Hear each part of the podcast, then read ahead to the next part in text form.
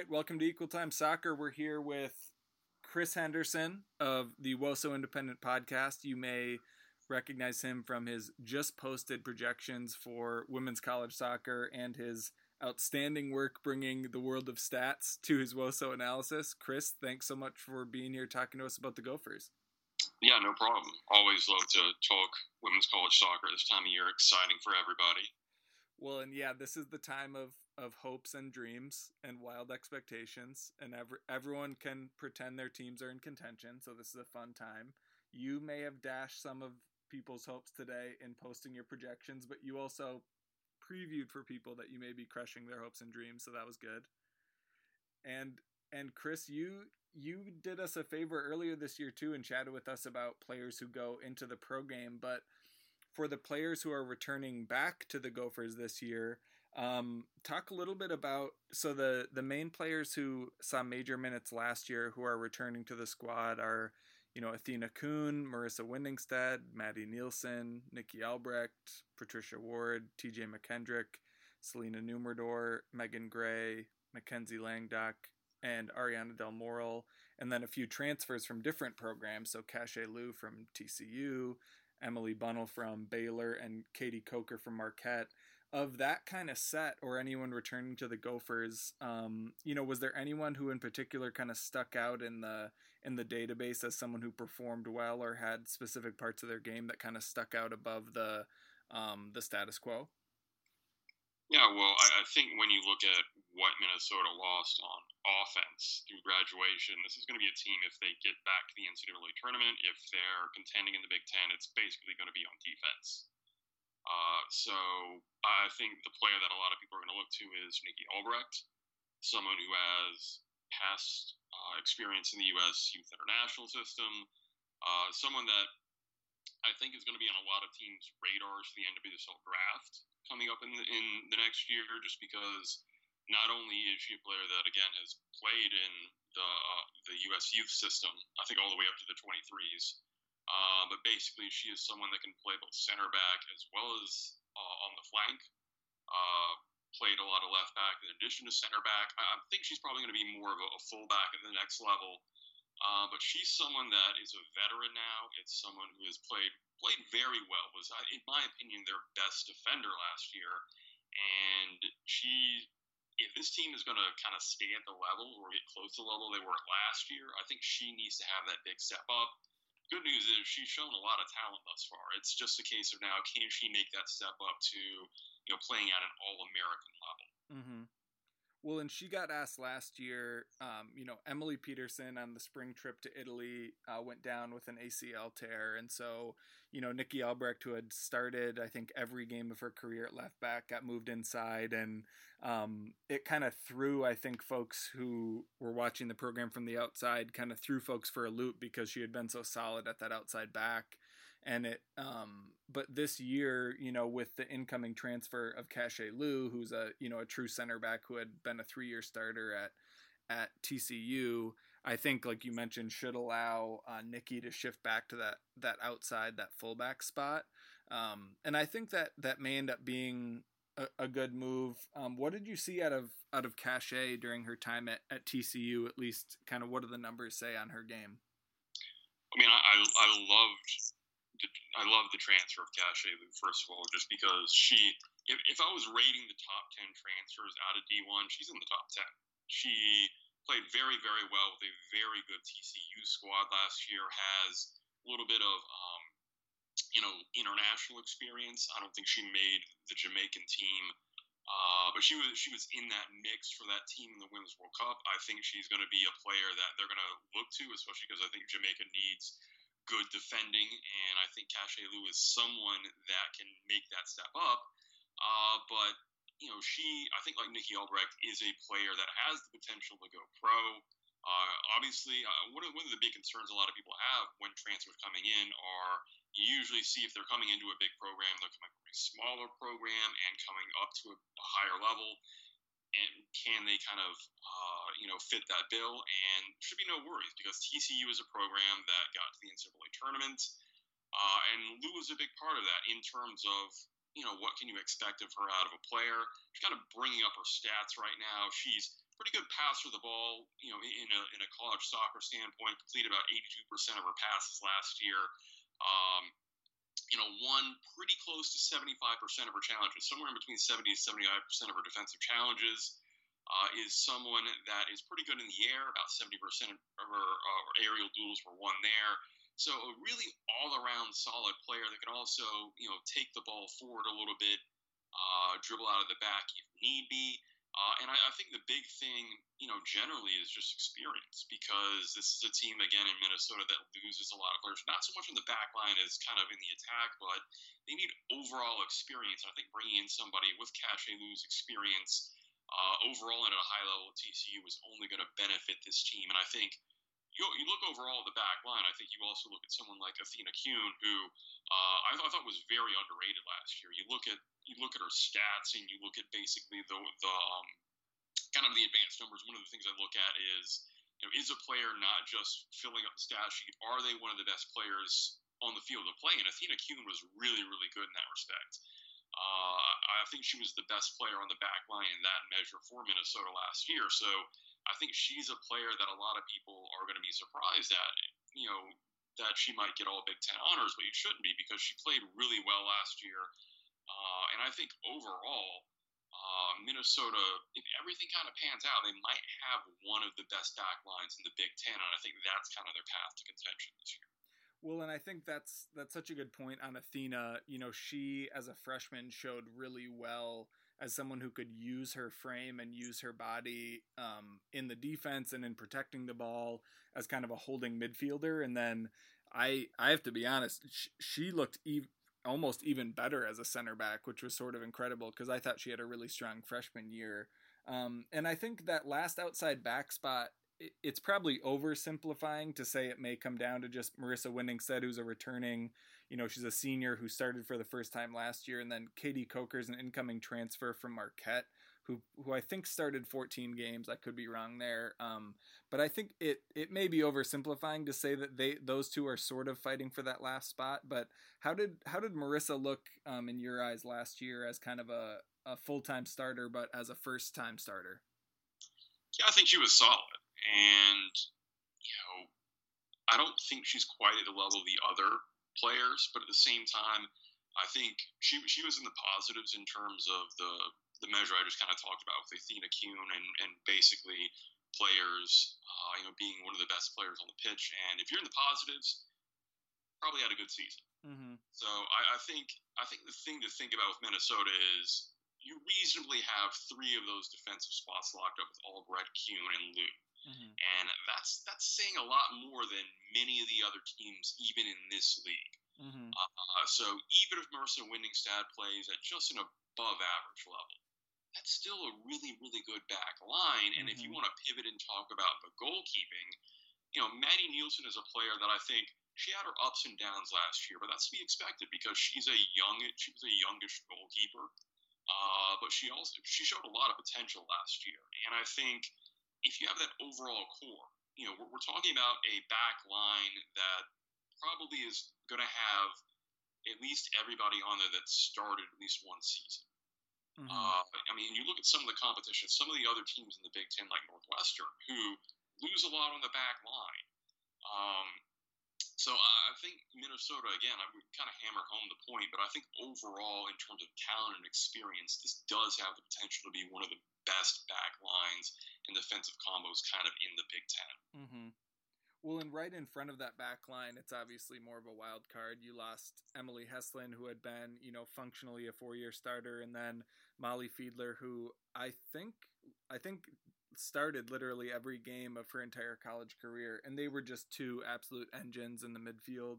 Um, two players who are currently, you know, making a trade overseas as as professionals. Um, in the midfield, I think essentially the the returners you're kind of looking at are are the TJ McKendricks of the world, um, maybe Selena Numador as a center midfielder, um, Megan Gray, who showed really well as a freshman, but can kind of play anywhere. You know, it's kind of one of those where her versatility also means that she's not really, you know, inked in in one exact spot, which is sort of a strength and a, a funny challenge for her to have to deal with that she can be so versatile. Um, and, uh, you know, in, in Ariana Del Moral, who's who was maybe a little less experienced on the field, but also showed some decent potential. Um, talk a little bit about those returning midfielders and kind of which of them showed well in terms of um, you know how they looked last year. Well, I think the player you're going to have to look to is, is TJ McKendrick. She, you know, and, and basically, I think you kind of explained it really well how, um, you know, Emily Heslin and Molly Fiedler both were, were just rocks for this team, especially Molly Fiedler, who uh, I thought was one of the Big Ten's best central midfielders last year. Uh, and that leaves a big gap. And I think – overall, Tabitha McKendrick is going, or excuse me, TJ McKendrick. I, have I have the name in the database a little bit differently, so bear but but TJ McKendrick's going to have to be the player that steps up. She, you know, she has that starting experience. She's a big time veteran. Uh, it's just a question of, you know, again, we kind of mentioned this a little bit on the back line. Can't she kind of take that step up? So we talked about Nikki Albrecht kind of taking the step up towards being an All American.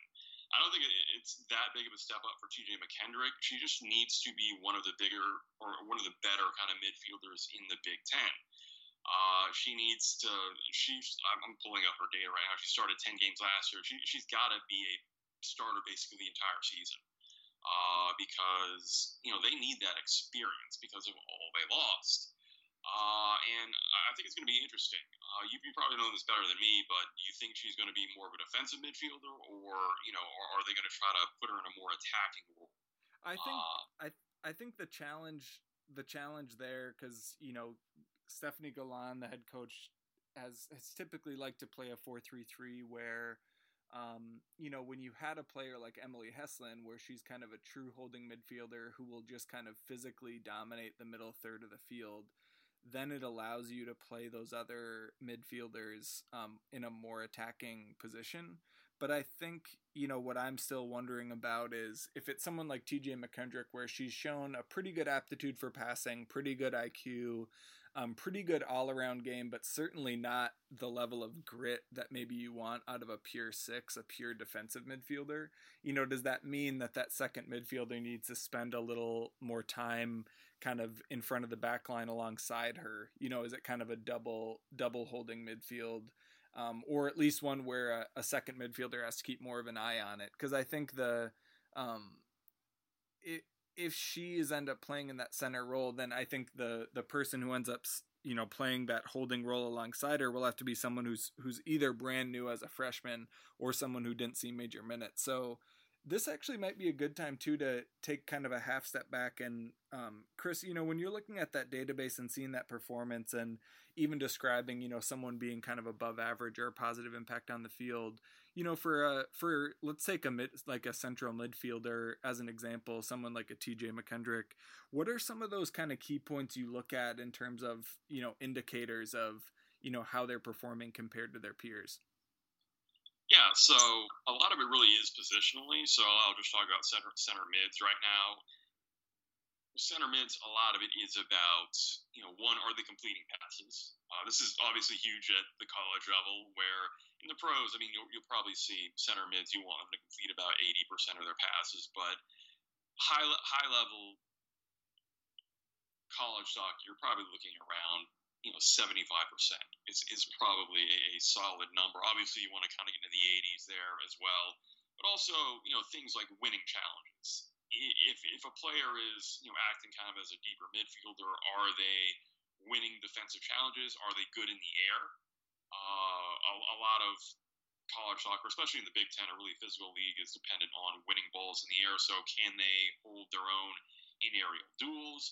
And if you talk about a center mid that's a little bit farther up, are they you know, are they producing XA, which is expected assists? Are they putting together key passes? Are they creating chances?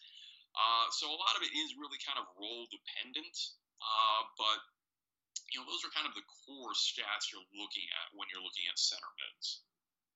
Well, and based on that, I mean, I think in terms of you know whether she performed better as sort of a, a holder versus an attacker you know did the stats kind of bear that out did she seem to be more of a tweener in that sense of kind of being able to play a little bit of both but maybe the stats don't stick her in exactly one spot yeah i'm gonna let me drag up the stats i don't have it offhand. Sorry, but because uh, I so basically when, when we're talking about T.J. McKendrick in kind of her stats, she completed about 72% of her passes, which is which is decent. It's not great, uh, but again, consider you know at the same time, you know Minnesota played a pretty hard schedule last year, so you have to keep that in context as well. Uh, in terms of challenges, won about 50%, so that you, you probably want to see that go up. Uh, aerial duels also about 50%. So she, she's average in a lot of areas, but at the same time, um, you know, she's someone that can also. I think she averaged about a little over three interceptions per match as well. So when we talk about taking the next step, she's probably average to somewhere above average right now. They need her to kind of up her game a little bit. I'd probably say she's she's more of a tweener. Uh, you know, probably kind of that jack of all trades. But again, we don't know the role she's going to play this year specifically mm-hmm. because. Mm-hmm you know, it may have been a case, a case of well, they had this personnel last year, uh, right. so they could operate her in a kind of in, in an in between role. So we don't know how she's going to be utilized this year, if that makes sense. Right, that's a good point. I mean, when Heslin and Fiedler are out there essentially 90 minutes a game, you're not exactly going to have the chance, even if you wanted to, to try and suck up that oxygen of of a larger role. So that's a good point. and I think the you know the other midfielders coming back are more kind of purely on the offensive side. I think of players like Selena Nummerdor um, and Ariana Del Moral as actually almost kind of false nines, like almost players who have the passing and the the IQ of a of a central attacking midfielder, but they're they're also not very rugged and they're not necessarily going to get in there and challenge um, as much as kind of a pure um, defensive mid. They kind of drift more towards the attack, or at least I think that's what their their the eye test would tell you. But you know, what are those two? I think those two are someone who may benefit most from this opening, other than the freshman, obviously. Did either of those two have numbers that stuck out, um, kind of in any major way? Um, I wouldn't. I wouldn't say so. I don't think they really stuck out uh, as compared to some of the other Minnesota players. I think I think one of the points that you bring up, though, you talk about how they're more offensive players. I think the good thing that Minnesota, again, kind of delving back into their back line, is that because their back line is probably going to be so solid, they don't have to sit with two holding midfielders. They can be a little more aggressive in the midfield, which opens up, uh, you know, chances uh, for players like Selena Nummerdor or Ariana Del Moral to kind of get forward and not feel like they have to defend all the time. Uh, obviously, the game plan changes a little bit if you're playing somebody like Penn State who has uh, all of these attacking weapons. They may have to be a little more conservative there, but I think on average, uh, you know, with the back line expected to be so good for Minnesota, they can be a little more aggressive, and you can see some of those players you just mentioned have greater opportunities to shine. Mm-hmm. Well, and I think the, you know, another thing I think is kind of interesting is you know the for those who don't know i mean you know a, a, regular fan or even someone like me really ends up using pretty standard statistics in order to kind of gut check their eye test you know i can you can kind of only look at what the ncaa puts up which is which is decent but it's nowhere near the type of database that um, chris you know you you delve into so like one one player that i think um, or a couple really good kind of test cases for this in terms of eye test versus what the numbers bear out would be like a Megan Gray and a Patricia Ward. Both as freshmen, I thought played about as big a role as as someone could hope for, you know, without being an every game starter. You know, Megan Gray, the eye test would tell you she's a really savvy player. She's a great passer. She's a you know a smart defender. You could probably play her anywhere on the field, you know, other than center back, and she could have success um, but she's not you know she's not a lightning fast athlete she's just a, a solid athlete but her everything other than top end speed for her is really seemed to be pretty top shelf talent wise um, and then patricia ward is in some ways has opposite strengths where she's just such an incredible athlete when she's engaged but seemed to have have trouble of knowing when to track back as a defender. And then you know at times um, would drift a little bit as a winger um, where she she wasn't necessarily checking and and making those runs at the opportune moments but because she's such a good athlete you really have to game plan around her. I mean what do those two look like for you as someone who who has to follow so many different teams and and really look through the numbers a bit more? Yeah so um again, it really is about replacing April Bakken, and I think it's going to be interesting the way that the chances kind of break down amongst the Minnesota players because April Bakken was a player who basically uh, almost monopolized the chances. He had 27 chances, uh, scoring chances last year, and nobody else had more than 10 for Minnesota. So that can kind of illustrate how important she was to the offense. That being said, second on the list, person with 10 chances was Patricia Ward. Uh, so she may be a focal point of this team going forward. Um, I think an interesting thing to kind of look at is she's she can be a decent passer. I think she was second on the team in XA. Those are, those numbers are kind of incomplete though on InStat, so don't take too much stock into that. But she, she still had the second most chances overall, so I, I would I would estimate that she's going to be one of the focal points on the offense. Kind of wondering, you know, uh, is she going to kind of move more centrally? Uh, you know, is she going to still play on the wing? I know they. I know um, the team also has. Uh, you know, Mackenzie Langdock coming back as well, who played a little bit more centrally as well. Mm-hmm. Uh, so it's going to be kind of interesting. Because you, you mentioned they played four three three, so it kind of gives them a lot of options. I think um, you know Megan Gray is an interesting player because she had uh, she had six kind of clear cut chances, but she scored three of them. So 50% conversion rate, not, not, the biggest kind of sample size, but at the same time, uh, I think that conversion rate, if it, if you can extrapolate that and it, it, stays kind of near that level, I think you know Minnesota might have something.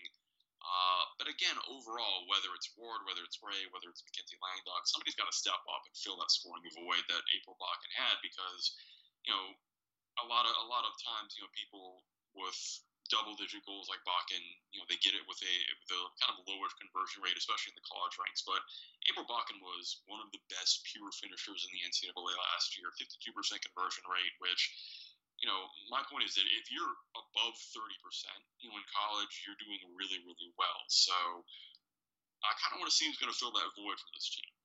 Well, and that front line is so interesting because I think one, in some areas, I think the the coaching staff has shown to be a little bit conservative in the sense that they on that front line they're willing to take risks i think at the wings but they're less willing to take risks at that center forward spot. And a lot of the times that comes through in um, essentially playing like a higher floor player at center forward instead of a higher ceiling player in the sense that they don't want that center player to be giving away the ball and opening up a counter attack down the center of the field so I think that's why players like Langdock end up getting those minutes because she's she's pretty savvy. She can kind of operate in space. Um, she doesn't have um, a rocket of a shot, but she's pretty pretty solid as a finisher. So she's kind of a floor raiser as opposed to a um, a, a high ceiling player. Because Ward is someone where with her, you know, if she could be someone who just takes the ball and turns towards goal with her speed and her her quick you know her quick reflexes she could be someone who could be really dangerous but i think the the worry is putting like a high variation player in that center spot means that there could be more of those turnovers and it could expose um, to some of those dangerous attacks. So that's always that's been kind of interesting to watch because they sometimes like to get into that high press as well. And it's it's you know that can help them create chances but they're similarly worried about other teams getting chances in that kind of a scenario again, a, a lot of it's going to be probably going to be matchup dependent because, you know, like you said, you don't want to turn the ball over and open up a counterattack against teams like Penn State or teams like Wisconsin, who we figure are going to be kind of at the top of the league. Whereas, you know, if you're playing teams that are that are probably you're estimating to finish the bottom half of the league this season, you, you can probably be a little more aggressive. So, it might be a case of you know playing matchups that way as well. Mm-hmm well into that point i think you know you you came out just before we started recording with your projections for the for the big ten. Um, and you know penn state and wisconsin and rutgers at one two and three. Um, you know maryland indiana and michigan state towards the bottom of that 14 team league and minnesota at ninth which would be you know just below that threshold for the the conference tournament i believe. Um, but talk a little bit about what goes into those projections and um, kind of what uh, uh, what would maybe put Minnesota at that at that point at this part of the season? Yeah, so my projections, um, kind of all the things that go into it. One, returning starters. So I basically go through every team in the NCAA and look at who who's returning. So, uh, you know, Minnesota is basically kind of in the middle of the pack, so they're not as bad as teams like Northwestern and Indiana, who use a ton of players, but at the same time, they're not as good as you know Wisconsin, Iowa, Purdue, who almost bring everybody back. Uh, I look at basically top players from last year. So this is an area where Minnesota really suffers because they lose April Bakken, they lose Fiedler, Heslin, almost all of the players that you know really stood out for them uh, in a positive way last year. I look at results kind of in the, in the same in, in, that same manner from 2016 and 2017. Uh, so you know this kind of takes into account players that may have had an off year 2018 uh, or were injured last year, but also kind of rewards teams that have players that have shown that they're really well over multiple seasons. So again, uh, I think Wisconsin in the Big Ten scored highest in that regard. Where Minnesota again, just because they had such a veteran team last year, they don't score high in that way. In that regard, I look at coach rank, which is basically uh, another metric that I kind of boil into this overall kind of projection matrix. So uh, what goes into coach rank is basically, uh, you know, how well a team does in their league. Do they make the NCAA tournament? Uh, you know, if they have, a, if the league has a conference tournament, does the team perform well in that? And how how will they do in the NCAA tournament? And this is an area where Minnesota scores really highly in. Uh, I think, um, you know, I think they are they're actually fourth. Um, you know, of Big Ten teams in coach rank, and the way I kind of have it is basically you get bonus points if you're high, higher than a certain threshold in coach rank, and Minnesota is. So they get a, I think they got a couple bonus points. And if you're a little bit lower on the scale, you get penalized. Uh, and then recruiting, um, I basically use Top Drawer Soccer just because they're the, they're the only one that's got recruiting rankings. Right. Uh, this is the thing I fiddled with a little bit this season, just because there's a little bit of bloat in terms of there being a lot of two-star prospects all over. So I kind of adjusted that.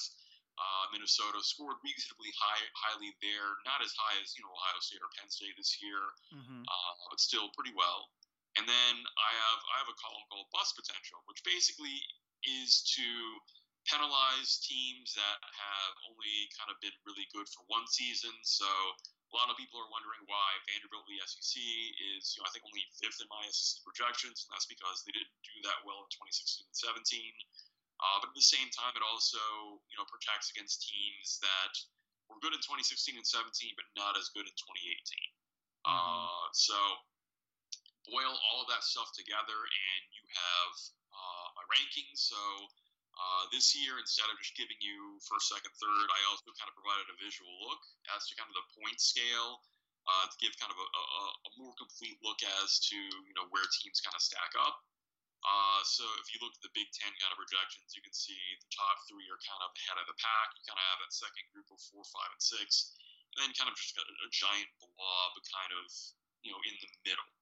Um, I, I think the good news for Minnesota, though, even though they're ninth kind of in my projections, they're in a range where I wouldn't be shocked if they finish seventh. And you look at last year, well, Northwestern didn't make the Big Ten tournament, but they made the NCAA tournament. So just because right. you the conference tournament in the Big Ten doesn't mean you're not going to make the NCAA tournament. Yeah, that visual is really is really cool. Um, being able, like you mentioned, you can see kind of where where folks cluster, where you know where there's separation. Um, that jump from Iowa at seventh to Michigan at six is interesting, but then you know all the way up, it really shows you, um, you know where teams separate, and I think you know where where you kind of spoke to a bit of that, uh, you know, the schedule this year in particular, I think we were chatting before recording of just how brutal it looks for them.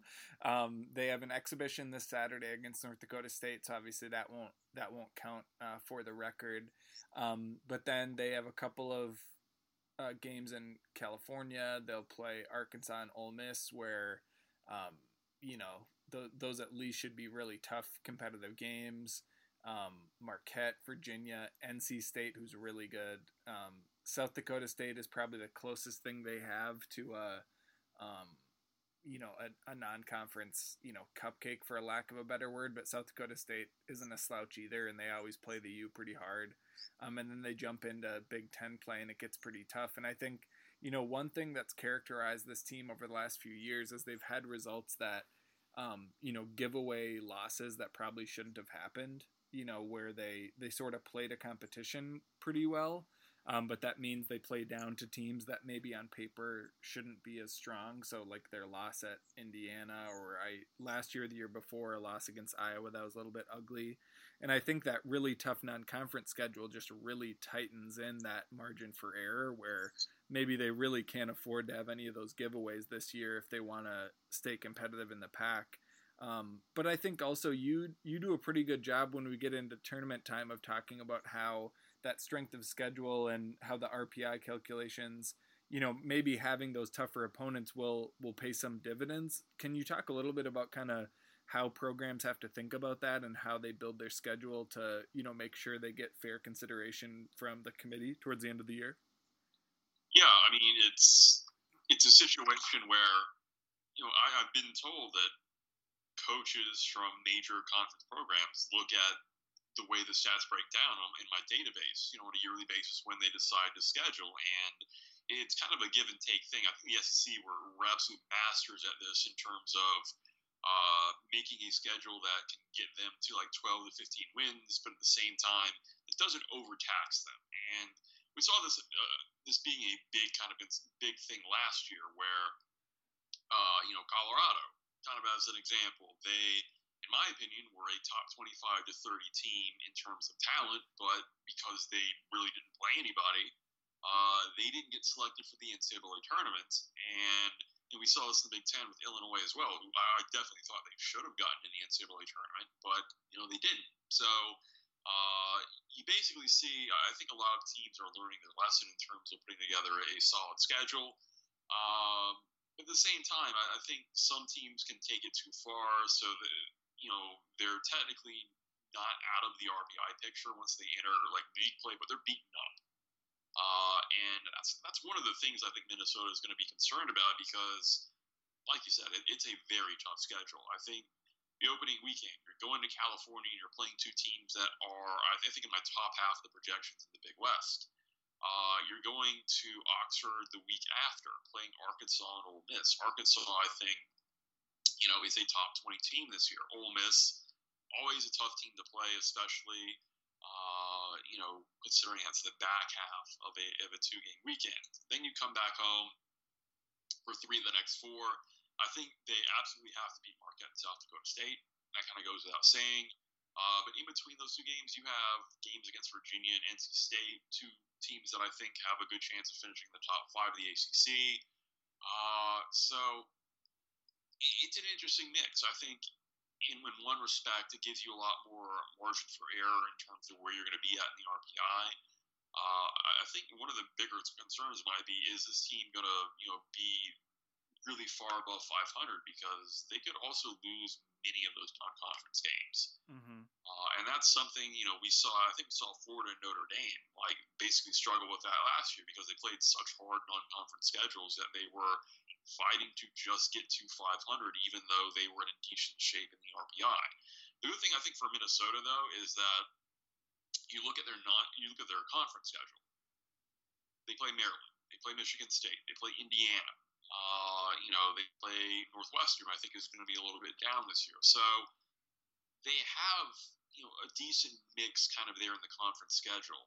Um, even though they're also playing you know Rutgers, Penn State, and Wisconsin, so they kind of get the best teams and kind of the lower ranked teams as well. Mm-hmm. Um, but it's going to be difficult overall. Well, and they one thing they did this year more than last year's, and I don't know if you've seen other teams doing this too. It you know with so many programs to look at, maybe it's tough to try and catch this exact trend, but they've worked really really hard to make the first game of the weekend a Thursday game versus a Friday game to add that that rest day in between. And they've always had a few of those and they they stick out because i you know when you're trying to get from your regular day job like me up to the stadium you notice it when it's a thursday versus a friday. But they they have way more of those this year. So the um one two three four five six seven seven of their first weekend games are Thursdays instead of Fridays, and they do that as part of the you know the kind of sports science element of having more rest in between games. Um, but I don't know. I mean, is that something you've seen from other programs, or it's I it's tough because I don't look at other schools' schedules that much, but it seems like it's something that the Gophers have focused a lot on in terms of managing load. Yeah, I mean it's it's a case where I think every league should be going Thursday, Sunday, just because you know Friday, Sunday is, is ridiculous. You're playing Friday night and then Sunday afternoon. Right. Uh, I, I, think the Big Ten and the, the, Big Twelve are kind of the last of the power conferences to, to go uh, to still have fri- some Friday, Sunday games, uh, which should be changed. You know, let's be honest about right. it. Um, but you know, non-conference is largely up to again, you know, the team scheduling, and you know, Thursday, Sunday, you know, should be the way to go. And I think especially when you talk about Minnesota, if you're playing a punishing schedule like they have on paper, you, you really need to go Thursday, Sunday, just to make sure you're managing that, that fatigue load uh, as you kind of move closer to the Big Ten season. Mm-hmm. Well, Chris, we have we have soaked up plenty of your time. Uh, I really appreciate the the insights you gave for Minnesota, and I think you know for for folks who don't follow um, Chris on Twitter yet or listen to the pod, you absolutely have to check it out. Um, Woso Independent is the podcast, and Chris underscore Ock is the is the handle on Twitter. Um, you know, for you kind of mentioned that Top Drawer is one of the only places that does the kind of nationwide recruiting rankings in any kind of detail and you are definitely one of the only people who tries to take on you know all of this kind of data analysis and and projection across the entire NCAA. There's I think it's 330 or 313 or 340 whatever the number is number of Division One women's college soccer programs. So it's it's a mountain of stuff to keep track of, and you do a great job of of elevating that nationwide. Uh, so we appreciate you bringing your perspective to Minnesota. Yeah, yeah, no problem. Uh, you know, it's it's actually I have the number. It's it's 338 right now, and I think it's growing to 341 for like the 2020 season because it just keeps growing. But uh, you know, it's fun. I love it, and uh, you know, I always love kind of having the opportunity to talk, you know, about it with other people. So thank you for having me.